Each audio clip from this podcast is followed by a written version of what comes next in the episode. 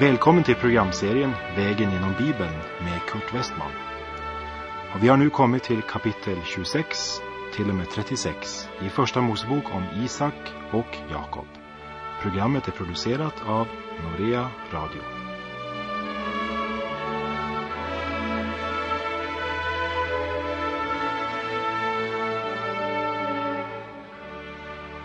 Vi avslutade förra programmet med Esau som föraktade sin förstfödslorätt. Det är alltid till skada för oss själva när vi föraktar något som Gud har givit. Och precis som Esau och Jakob såg helt olika på förstfödslorättens värde och betydelse, så delas också mänskligheten idag inför Guds gåva. Esau fick linssoppa och bröd, ett ögonblicks tillfredsställelse. Judas fick 30 silverpenningar. Pilatus fick ro för den larmande folkmängden och de skriftlärda. Ja, den som säljer Guds gåva får alltid något igen, även om det inte är av så varaktig karaktär. Esau hade när han kom hungrig hem ifrån markerna inte lyssnat till Gud, men löste hungersnöden genom att sälja sin stora och härliga arvslott.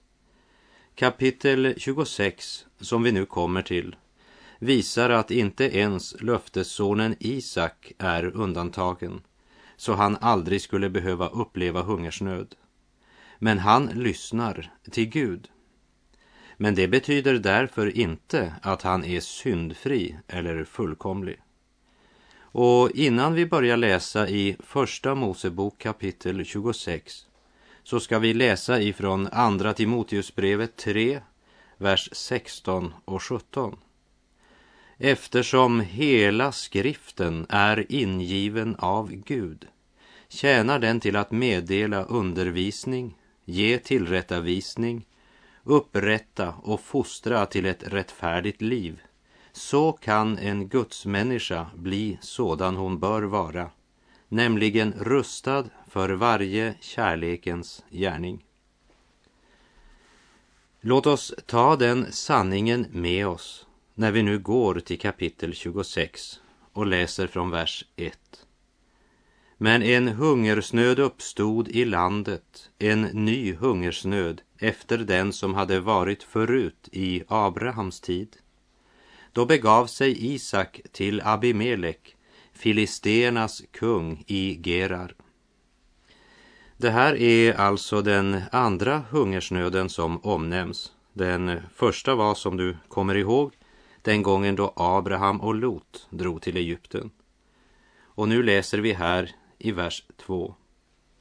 Och Herren uppenbarade sig för honom och sade, dra inte ned till Egypten, bo kvar i det land som jag ska säga dig.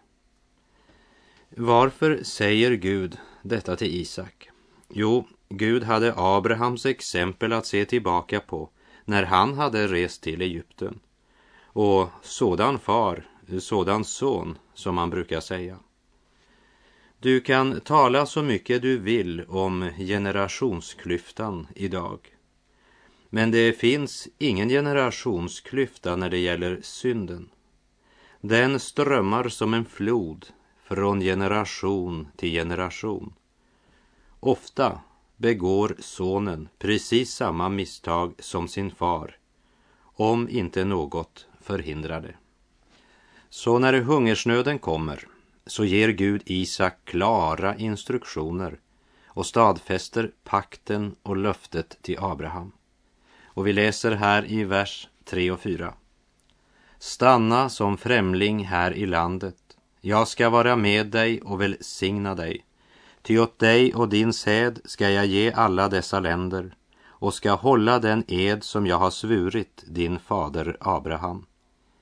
Jag ska göra din säd talrik som stjärnorna på himmelen och jag ska ge åt din säd alla dessa länder och i din säd skall alla folk på jorden välsigna sig. Gud säger att Isak ska bo kvar i det land där han just nu befinner sig. Men det markeras att han ska inte bli ett med folket och livsstilen där. Han ska bo där som främling. Så Gud upprepar sitt trefaldiga löfte när det gäller landet, det vill säga markområdet, nationen, alltså Israel som folk, och välsignelsen. Och när Isak har fått det här bekräftat av Gud så får han också veta varför Gud så säkert ska hålla sitt löfte. Och vi läser i vers 5. Därför att Abraham har lyssnat till mina ord och hållit vad jag har befallt honom att hålla, mina bud, mina stadgar och mina lagar. När det står mina lagar så måste vi komma ihåg att Mose lag, den har ännu inte blivit given. Så Abraham känner inte till de tio buden. Men det som är viktigt är att när Gud talade till Abraham så trodde Abraham Gud och handlade därefter. Det fick alltid en konsekvens. Han eh, visade sin tro genom sina handlingar. Tro som inte får en praktisk konsekvens är inte tro, men inbildning. Vi har allt för många människor idag som klagar över brist på realiteter i sitt kristna liv.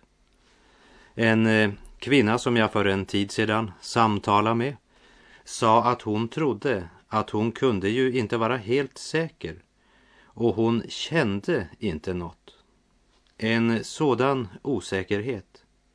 Och vi samtalade inte länge förrän jag förstod att det aldrig var några handlingar i hennes liv. Hon satt så att säga på sin stol och rullade tummarna och sa jag tror, jag tror och förväntade så att ett eller annat skulle hända. Men det skedde bara inte. När du tror Gud handlar du efter hans ord och löften. Om eh, du blev uppringd till exempel av Tipstjänst eller Penninglotteriet och de sa du har vunnit två miljoner kronor. Men för att motta den här vinsten så är du tvungen att besöka närmaste bank för att där kvittera ut beloppet. Tror du att du då bara skulle förbli sittande dag efter dag på ditt rum om du verkligen trodde det? Tro, det är det som får dig att handla. Abraham trodde Gud och Gud räknade honom det som rättfärdighet. Och nu säger Gud till Isak att han önskar att han ska vara samma typ av man som Abraham. Och vi läser i vers 6. Så stannade Isak kvar i Gerar. Gerar ligger syd i landet. Både Abraham och Isak bodde i den sydliga delen av landet. Abraham kom faktiskt in i landet uppe i nord i Sikem. Men han hamnade efterhand i den sydliga delen utav Hebron. Och vi läser i vers 7. Och när männen på orten frågade honom om hans hustru sade han, hon är min syster. Han var nämligen rädd för att säga att hon var hans hustru, ty han tänkte, männen här på orten kunde då dräpa mig för Rebeckas skull, eftersom hon är så vacker att se på. Isak upprepar den synd som hans far Abraham hade begått. Gud varnade honom för att dra ner till Egypten, så han stannade i Gerar. Men Isak la märke till att många av männen på den här platsen, de kastade verkligen sina blickar på Rebecka. Och det är inte tron som får Isak att handla. Istället för att fråga Gud vad han har för planer, vad som skall ske, så försöker han utifrån sin egen förnuft tänka sig vad som kan ske. Och så blir han rädd och säger till Rebecka, du, säg att du är min syster, inte min hustru. Eh, skillnaden mellan Abraham när han var i Egypten och fick sin hustru Sarai att säga att hon var hans syster och Isak här i Gerar, det var att Abraham serverade en halvlögn, Isak en hel lögn. För Sarai var ju trots allt Abrahams halvsyster. Det står om Isak att han bad Rebecka säga att hon var hans syster, ty han tänkte, står det. Ja, de tänkta farorna, de tänkta problemen har vållat många människor mycket sorg, smärta, ångest och oro. Tänk om det eller det sker, vad ska jag då göra? Det var i en tid med hungersnöd som detta hände. Och det är ofta så när människan kommer i en eller annan nöd så är det ofta tanken på nästa steg som skapar den största krisen. När nu detta har hänt, då kommer säkert också det och det att hända. Och så, ja, så tänker man veckor, månader, ja år framåt i tiden. Och så känns det som man inte orkar mer. Det var inte hungersnöden som var Isaks största problem, även om det säkert var svårt nog. Det var inte heller folket i Gerar som var det största hotet mot familjen Isaks lycka. Men det var när Isak försökte att bedöma sin situation utifrån det han upplevde och kunde se och så la han ihop två och två och så tänkte han. Lyssna nu ska du få höra vad han skulle ha tänkt. Låt en dag ett ögonblick i sänder Vilken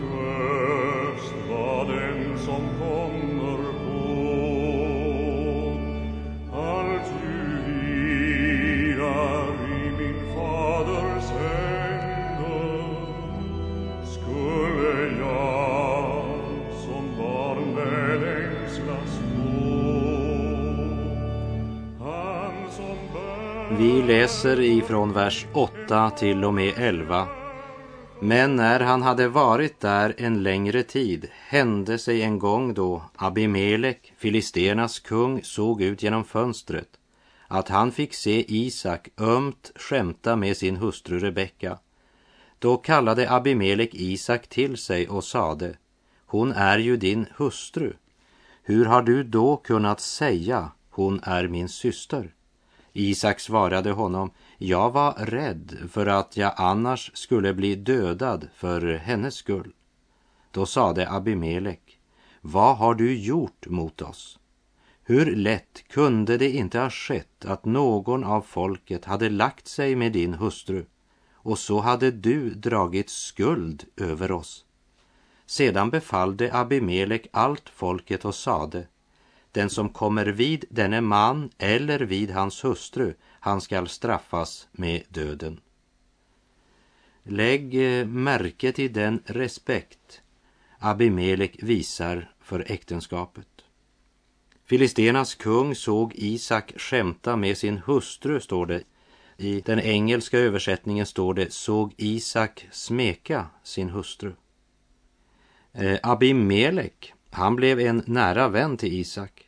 Man hade respekt och aktning för Isak i Gerar. Isak var en aktad man i samhället, precis som Abraham var det. Och jag nämner det speciellt att också Isak var en framträdande man, för eh, i resten av kapitlet är det kanske inte det intrycket man får precis. Och vi läser i vers 12. Och Isak sådde där i landet och fick det året hundrafalt, ty Herren välsignade honom. Som du ser så är Gud med honom. Det är välsignelsen som Gud lovade detta folk helt från han kallade Abraham. Det var en jordisk välsignelse. Senare när Gud förde dem in i landet sa han att korgar och baktråg skulle välsignas, det vill säga fyllas med mat. Och detta löfte uppfyllde Gud när de vandrade i hans gemenskap. Låt oss komma ihåg att det är inte den sorts välsignelse han lovar oss i det nya förbundet, alltså i Nya testamentets tid. Han har lovat oss en andlig välsignelse. Efeserbrevets första kapitel och vers 3 uttrycker det så här. Prisad vare Gud, vår Herres Jesu Kristi fader, som i Kristus har välsignat oss med all andlig välsignelse i himmelen. Han säger att vi är välsignade med all andlig välsignelse och det är vår del idag. Men det är välsignelse under samma förhållanden. Det beror på din vandring med Gud. Om du tillåter honom så önskar han att rikt välsigna dig i ditt andliga liv. Och här läste vi om Isak, att han blev rikt välsignad. Och vi läser vidare i vers 13. Och han blev en mäktig man och hans makt blev större och större så att han till slut var mycket mäktig. Tappa inte bort den sanningen att Isak blev rikt välsignad. Hans sådd gav hundrafalt. Genom att bibelhistorien innehåller så mycket om Abraham och så mycket om Jakob och samtidigt så lite om Isak så ser man lätt Abraham och Jakob som enastående och framträdande personligheter men däremot inte Isak. Låt mig få säga enkelt och klart. Isak var också en enastående och framträdande person. Det som kännetecknar Isaks liv är att det är så tätt sammanvävd med Abrahams. Isaks födelse och hans liv är tätt bundet samman med Abrahams erfarenheter. Även om Isak var viktig när han blev offrad på altaret så var det åter Abraham och Isak tillsammans, fadern och sonen. Jesus säger i Johannes 5 och vers 17 Min fader verkar ända till nu, även jag arbetar.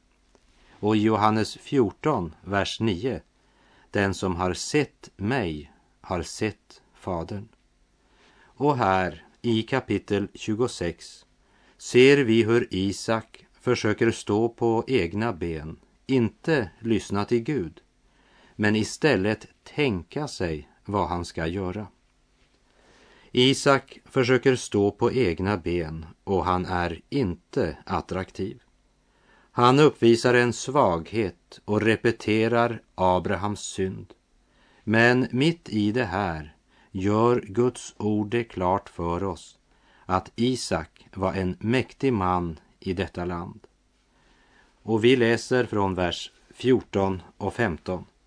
Han ägde så många får och fäkreatur och så många tjänare att filisterna började avundas honom och alla de brunnar som hans faders tjänare hade grävt i hans fader Abrahams tid, dem hade filisterna kastat igen och fyllt med grus. Hade filisterna klarat att svälja Isaks lögn och felsteg så klarade man inte att se hans framgång och rikedom. Avundsjukan är tio gånger värre än fattigdom, för avundsjukan tär på både kropp och själ. Abraham hade grävt brunnar i det här landet och när sonen nu kom så blev det Isaks brunnar. Men plötsligt en morgon när han kommer ut så finner han brunnen full av grus. Det var filisterna som hade gjort det. Och det här är förresten första gången som en fientlig handling från filisterna blir nämnd. Och denna fiendskap den växte och blev till öppen krig senare i Davids tid. Och vi läser vers 16 och 17. Och Abimelek sa till Isak, dra bort ifrån oss, för du har blivit allt för mäktig för oss. Så drog då Isak bort därifrån och slog upp sitt läger i Gerars dal och bodde där. Lägg eh, märke till Isaks ställning i Gerars samhälle på denna tid. Att det varit ett förhållande med ömsesidig respekt mellan Abimelek och Isak, det är tydligt. Lägg märke till respekten som Abimelek visar för Isak. Samtidigt oron för den välsignelse som han ser vilar över Isak. Att eh, Isak böjer sig för Abimelek och flyttar kan se ut som en svaghet. Men kom ihåg att Gud hade sagt att han skulle leva där som främling. Han skulle inte för alltid bosätta sig där. Och nu har tiden kommit och han återvänder dit där Abraham visserligen hade varit, men han återvänder inte helt till Berseba. Men han flyttar bara till Gerars dal. Han var i samma område och det var ju en svaghet. Det var svårt att glömma Gerar helt. Det hade gått så bra för honom där. Ja, jordisk framgång har hindrat många. Och när nöden kommer så är det inte så självskrivet att man därmed finner tillbaka till Berseba. Det blir alltså bara ett halvt uppbrott och det är inte längtan tillbaka till Berseba som driver honom, men striden med Abimelek och hans folk. Och vi läser från vers 18 till och med 20. Och Isak lät åter gräva ut de vattenbrunnar som hade blivit grävda i hans fader Abrahams tid, men som filisterna efter Abrahams död hade kastat igen. Och han gav dem åter det namn som hans fader hade gett dem. Och Isaks tjänare grävde i dalen och fann där en brunn med rinnande vatten. Men herdarna i Gerar började tvista med Isaks herdar och sade, vattnet är vårt. Då gav han den brunnen namnet Esek eftersom det där hade kivat med honom. Freden han uppnådde genom att flytta från Gerar och till Gerars dal, den blev kortvarig. Och vi läser vidare i vers 21 att därefter grävde de en annan brunn, men om den kom det också i tvist, då gav han den namnet Sitna. Han är fortfarande i Gerars dal och försöker igen med samma resultat. Man kan säga att han nästan tvingas till att lämna inte bara Gerar men också Gerars dal. Och så läser vi i vers 22 som börjar med orden Sedan begav han sig därifrån till en annan plats. Äntligen Låt oss läsa verserna 22 till och med 25. Sedan begav han sig därifrån till en annan plats och grävde åter en brunn. Om den tvistade det inte. Därför gav han denna namnet Rehobot och sade, nu har Herren gett oss utrymme så vi kan föröka oss i landet. Sedan drog han därifrån upp till Berseba och Herren uppenbarade sig för honom den natten och sade jag är Abrahams, din faders Gud. Frukta inte, ty jag är med dig och jag ska välsigna dig och göra din säd talrik för min tjänare Abrahams skull.